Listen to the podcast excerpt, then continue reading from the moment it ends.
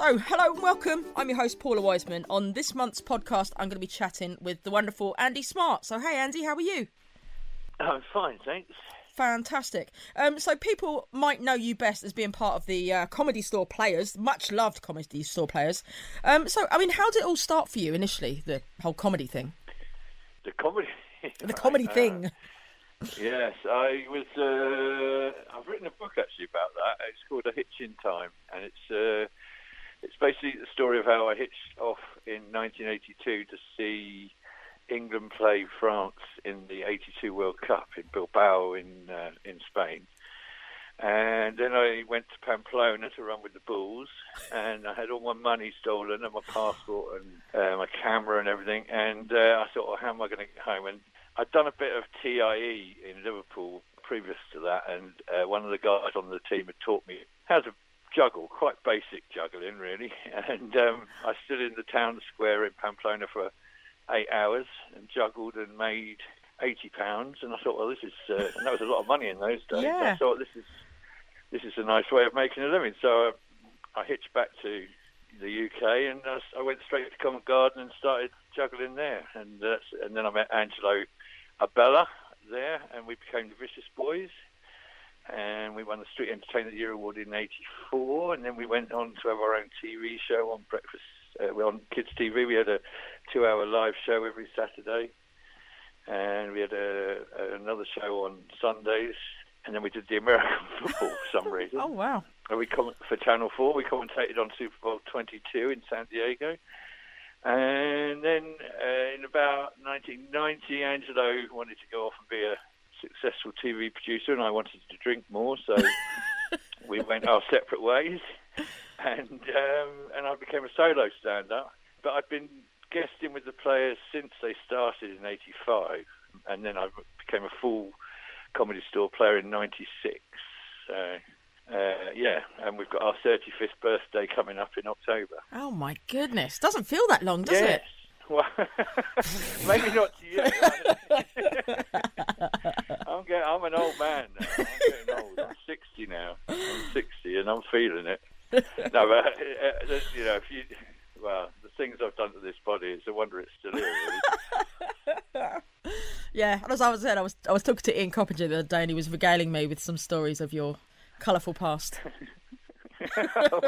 which, which ones? Oh, you'll have to wait and see. All right. So, I I mean, to repeat anything. well, no, better not, better not. Um, so you're from Southsea, Portsmouth neck of the Yeah, woods originally. Where, that's Um, where I was born, but I only lived there for like three years. Right. And then I moved up to Farnborough, and then Oh, very Liverpool posh. for six years. Farnborough in Hampshire? No, it's not. It's, Well, it's, it's, a, it's a commuter belt suburb, really. It's uh, I couldn't wait to get out of there, really. As soon as I was 18, I was off. I'm from Sussex, so Farnborough to us was All uh, right. was posh, you know. So, Whereabouts in Sussex? a little town called Bognor Regis. You may have heard of it. Oh, yes, I've holidayed there many times as a kid. At the, at the Bognor Butlins. Bognor yeah. Butlins, yes, yes. Oh, Oh, yes. still very much. The black Uh, sand. yes. Don't don't dig down more than six inches. yeah, I know. Probably find a few bodies there, I'd say as well. Oh, okay. Well, I don't know. I'm just I don't, I'm, I don't want to. I don't know. I don't want to know about your past. I'm, I'm speculating. yeah. I'm speculating. Um, so the whole improv thing. Obviously, you kind of went into went into stand up with the co- the comedy store and stuff. The improv stuff you're doing at the moment. Uh, Does has improv always come naturally to you, or was it kind of a skill you had to learn? No, it was um, actually I, Angelo and I were doing it on the street as part of our street show. We do a because we used to do parodies of films and uh, just um, do sort of like cartoon violent mimes of different films, um, beating each other up, and um, and then in the middle of the show we'd say, right, give us a film title, and we'd just improvise a, a, a, a sort of two minute sketch off of whatever, whatever anyone gave us, really. So I'd been doing improv with Angelo, and then when the players started, I was very keen to get in on it because it was um, it was just such a lot of fun, and it's it's it's great being part of a team rather than when you're doing stand up on your own. It's quite lonely up there sometimes. Yes, yeah. But when you're in an improv group, then it's it, you've always got someone else on stage with you, and someone to rescue you, or someone to make you laugh and change the mood in the room. It's always uh, it's always more fun with with with, with a group of you. Yeah, I mean, I suppose you had like Whose Line Is It Anyway was huge, hugely popular back around that time as well. Yeah, which was based on the games that we played at the store. So uh, I went up and auditioned for all nine series for Dan Patterson, uh, the the director, and he said no every single time. So the last time, I think the ninth series, I got the call, and I um, I told Paul Merton that uh, I was going to go and do the ninth time, and he was going, "Why? Why? You know he's not going to pick you." And I went, "No, no, I've done all eight. I've done all eight so far. I'm going to do the ninth one." He said, "Well, come round to mine beforehand." So I went round to Paul's house, which was he lived down in Merton at the time, and um, in Wimbledon, near Wimbledon, and I sort of. Uh, I said, why, why, why have I come here? And he said, right, we're going to drink this crate of beer and we're going to have a few joints, and then I'm going to put you in a taxi and send you off to your audition. And I went, all right, then that sounds fun. so I turned up absolutely off my face, and was, I was about 15 minutes late. They'd already started doing games. And apparently, I, I can't remember this at all. Apparently, I walked in and just went, I'm here!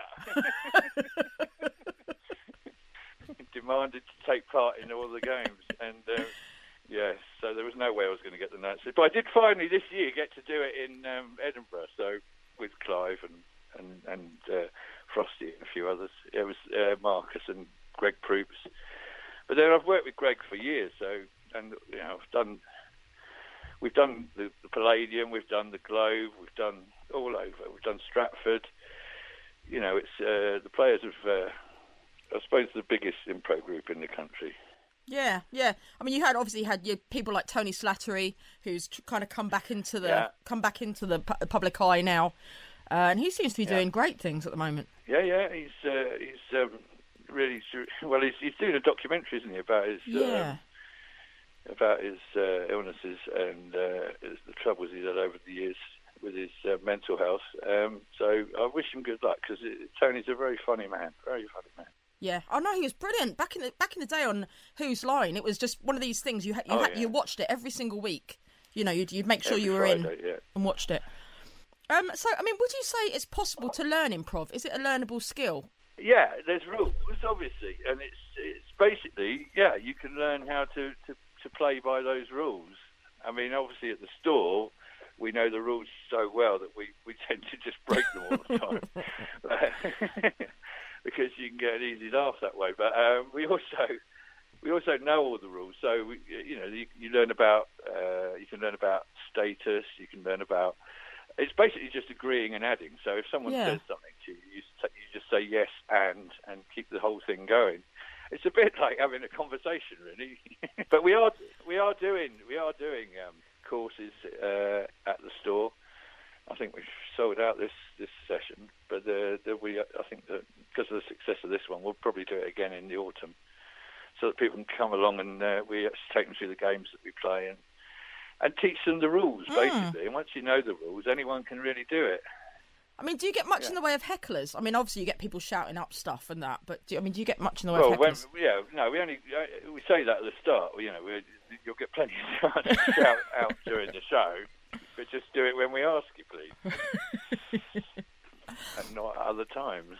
Um, so, I mean, who yeah. who would have been your comedy heroes growing up? Who would you have looked up to? Uh, Morecambe Wise, Tommy Cooper, Marx Brothers, Goon Show, mm. um, all those sort of. I, I, tended to like the more surreal ones, like Monty Python and the Goons, and um, and obviously Tommy Cooper was quite surreal as well. But um, yeah, my my dad was big into comedy. He would take us to see shows. We'd go up to the Palladium now and again mm-hmm. when he had a bit of money, and if not, we'd go down to the the King's Theatre in Portsmouth when we used to go and visit the grandparents. So yeah, and if there was, uh, if he thought there was a good comic on, and we went to see Tommy Cooper once. Oh wow, fantastic! And yeah, and we saw sort of Billy Dainty and Max Wall, and yeah, quite a few of the old ones, and Ken Dodd and and uh, Bob Monkhouse. Mm. Yeah, Dad was very uh, very uh, into his comedy. Yeah, obviously rubbed off you, on you in the you know eventually. Yeah. So, yeah. I mean, who would who do you who are you li- liking on the scene at the moment, comedian wise? Is there anybody that's floating your boat at the moment? well, Frankie Boyle makes me laugh, and um, and Sean Lock makes me laugh a lot. Um, but of the new ones coming through, ooh, um, like Sarah Millican and uh, Jessica Fostekew, who else? I love Jo Caulfield's work, and um, Ian Stone's very funny. I don't really know the young ones. Um, in fact, Angelo, uh, my, my, the, the, other guy who was in the, the Vicious Boys, his son is now doing it. Oh right. So he's Jack Abela. Keep an eye out for him. He, yeah, yeah. I went to see him, and he was, he was very good, very, very good. Considering he's only done it for about a year now, and he's yeah, he's one to keep an eye on for the future. Mm. Um, so, I mean, were, were you a funny kid? Would you say? Um, well, I sort of addressed that in the book because it's also about you know me growing up in Farnborough. But Yeah. um, and I, I tended.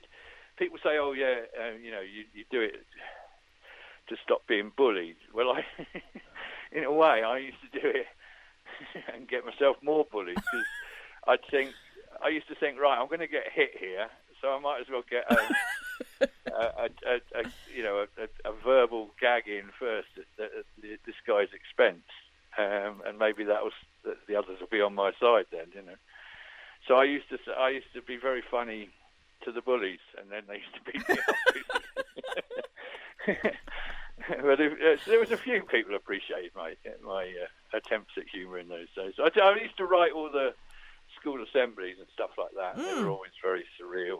I did. I wrote one for the whole class to do, which was about um, phobias, and uh, so just basically getting my classmates out and just exposing them to whatever they were scared of and seeing their reactions. And uh, and then my mate Pete Carey, he was uh, he was very he was a very funny kid at school as well. We used to do a lot together. And his his uh, his phobia was custard pies. So every time he stepped forward, he'd get a custard pie in his face and run off screaming. And then he'd come back all cleaned up, and I'd do it again. And that was sort of the running gag. But it was yeah, and I had uh, the drama drama teacher, Mr. Parslow, sort of encouraged me to do all the, the comic parts in all the plays that we did at, at school. So I played um, Yusuf in uh, Caucasian Chalk Circle, and I had to have a, a bath on stage in a sort of half a barrel. And um, the, he, basically, uh, if you don't know the Caucasian Chalk Circle, he, he marries you, um, uh, Grusha, the, the girl, to uh, because she's being hunted by the, the state police and they're looking for a, a mother on her own. So she thinks if I get married, they won't be able to find me. And she sees this bloke who's been uh, ill in bed for 20 years, and she says, "I'll marry him because he, he'll be no trouble." And then he sees how beautiful she is, and he just leaps off the bed because he's just been doing it to get out of going into the army, basically. um, and then, so he then demands a bath on stage. So uh, and the water's too hot. So what they used to do is it was February we did this play, and they put all the, the buckets of water outside until the ice sort of formed on the top. and then she used to pour the, this Sue Wilsden, her name was, played Grusha, and she poured the water over me, and God, I screamed and I screamed, and and I kept screaming. And the audience thought this was hilarious. The towel was too small when I stood up, Oh, so everyone no. saw everything. And then and then I sort of came off, and I got a standing ovation. I had to come back and take a bow. and when I got back to the dressing room, Mr. Parslow, the, uh, the the drama teacher, just went, "What was all that noise?" I said, "I got a standing ovation, sir." And he went, "Well, get into your costume. You've got another part in a minute." And I was like, "Okay, right." That's showbiz. so he, he taught me from a very young age not to get too uh, wrapped up in success. Yeah. So, I mean, you've you've performed all over the world, obviously. Um, so, I mean, what's Yeah. the? Have you? You must have performed in some really weird places. Yeah, yeah. I don't know if Ian mentioned. Did Ian mention Ningbo? Yes, he did. China. Yeah. with the with the toilet on the stage. Yeah, that was, that was quite weird.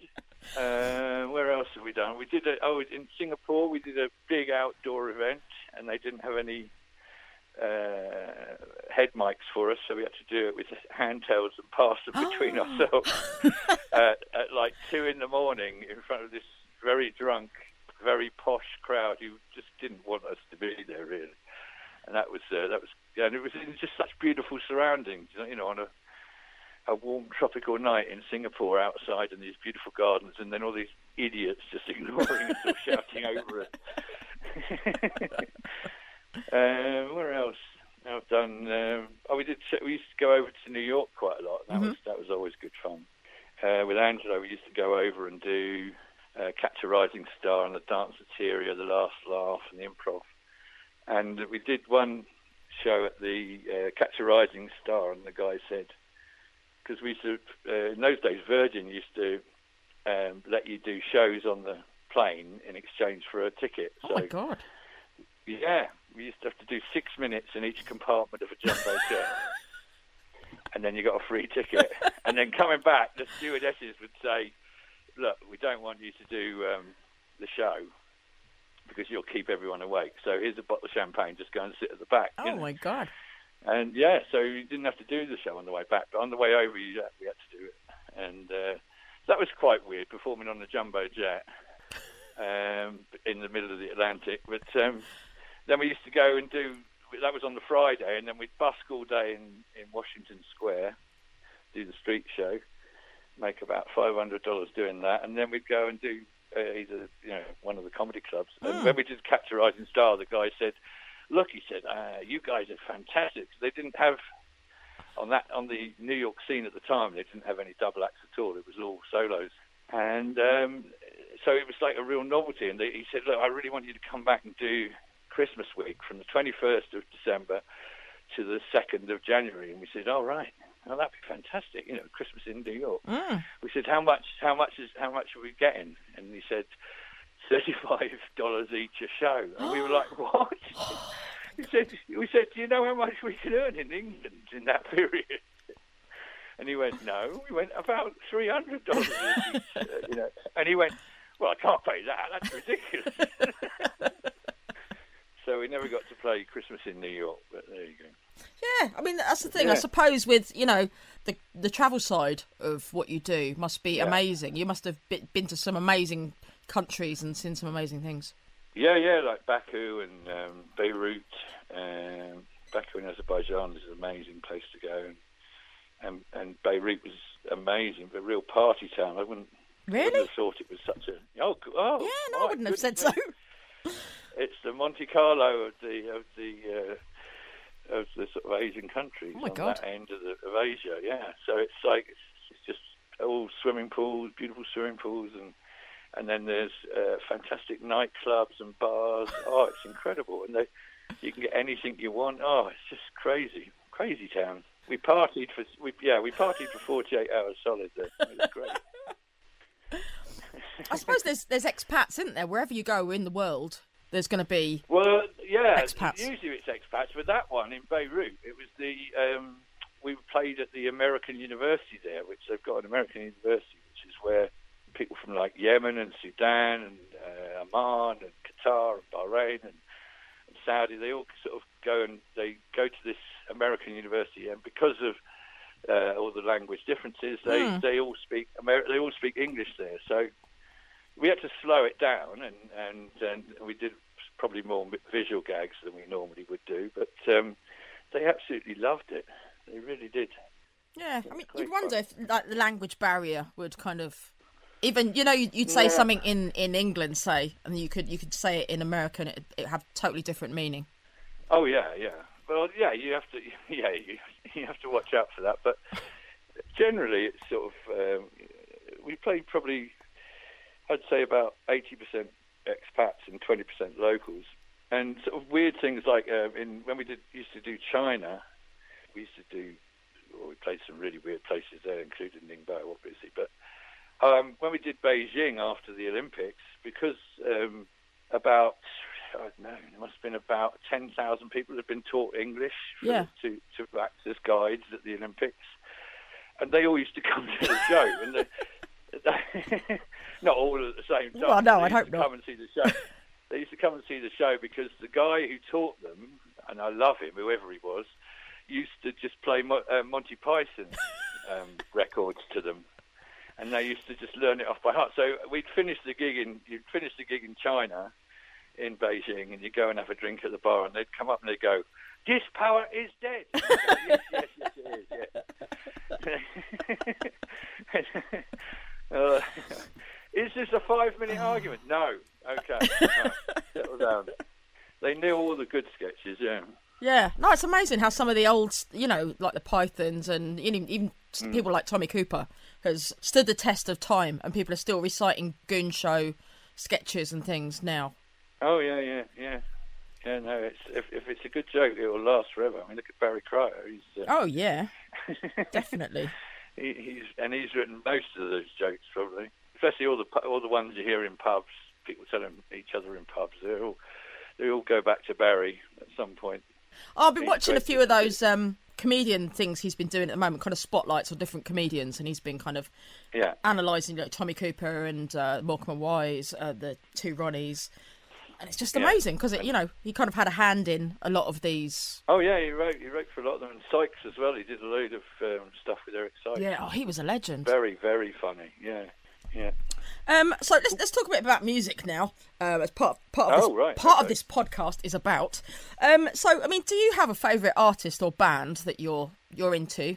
Uh, well, it changes. Uh, no, I, 'cause I, I, I, in the in the car, I listen to sort of everything from like ska right to opera to punk to disco to any. Uh, yeah, I've got a very eclectic mix. But um, I like at the moment. I like going and seeing people like uh, Sleaford Mods, uh, shouty people, Shed Seven. Um, anyone who likes a bit of shouting, I'll, I'll, go, I'll be there at the front pogo. Yeah.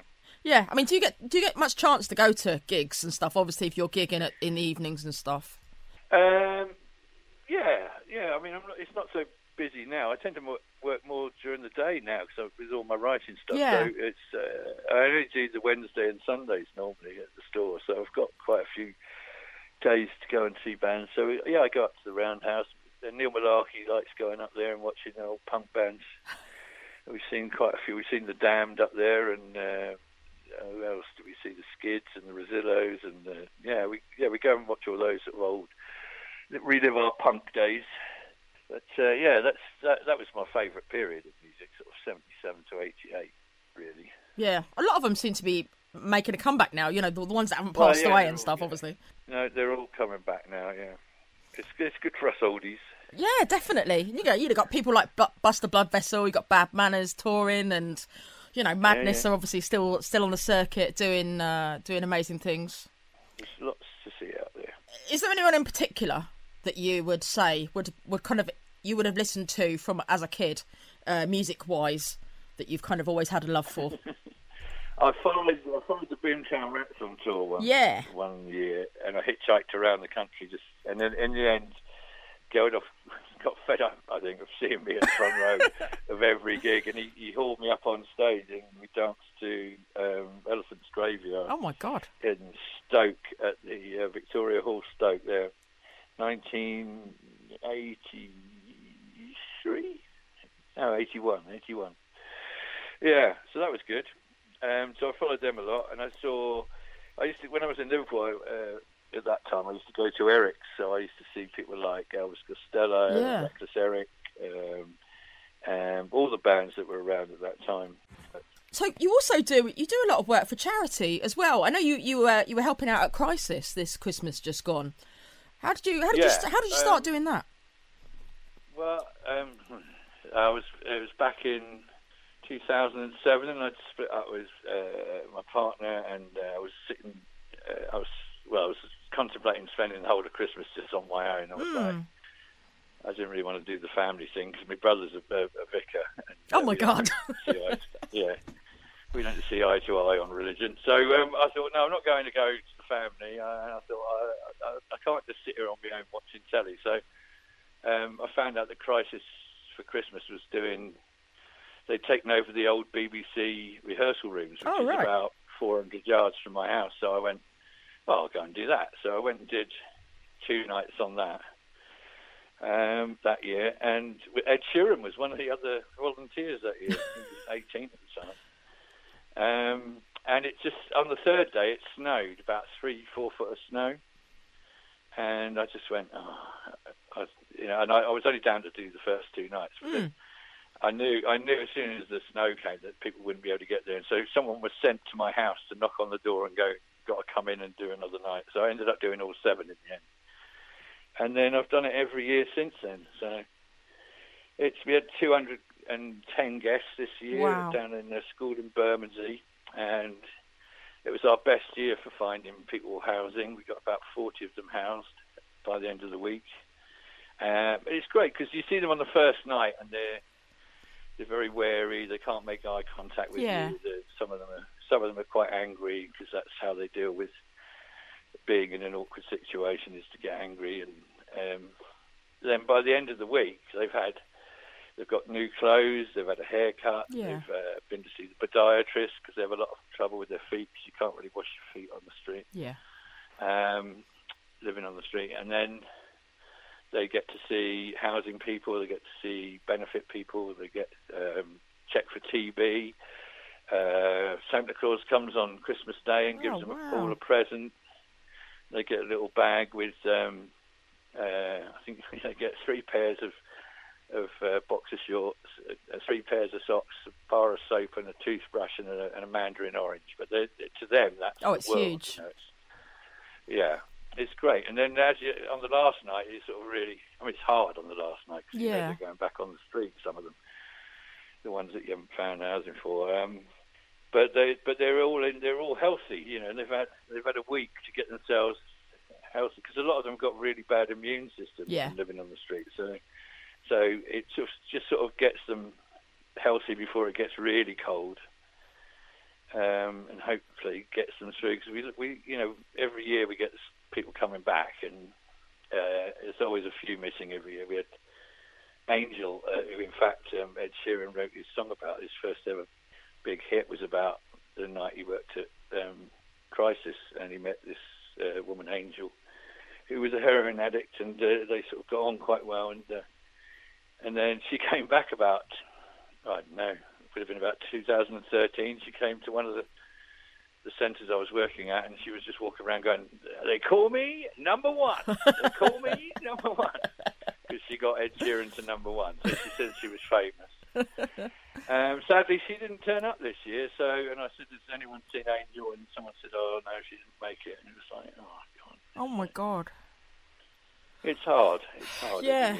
Um, I mean, what sort of demographic do you get coming to you? Is it literally anybody and everybody? It could be old, young, male, female. Well, some of them, have, some of them, yeah, it's, it's everyone, yeah, um, and it's uh, it's probably about uh, I don't know, it's probably about seventy percent uh, UK, and then the rest are from around the world. Mm.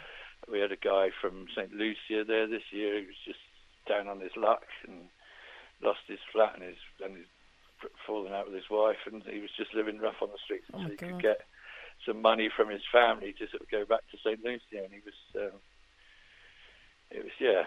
So uh, you get people like that, and then you get people that have been homeless for 50 years You don't ever want to go indoors and live indoors. They don't want the paperwork. They don't want to be. They don't want to be tied down to Yeah. anything.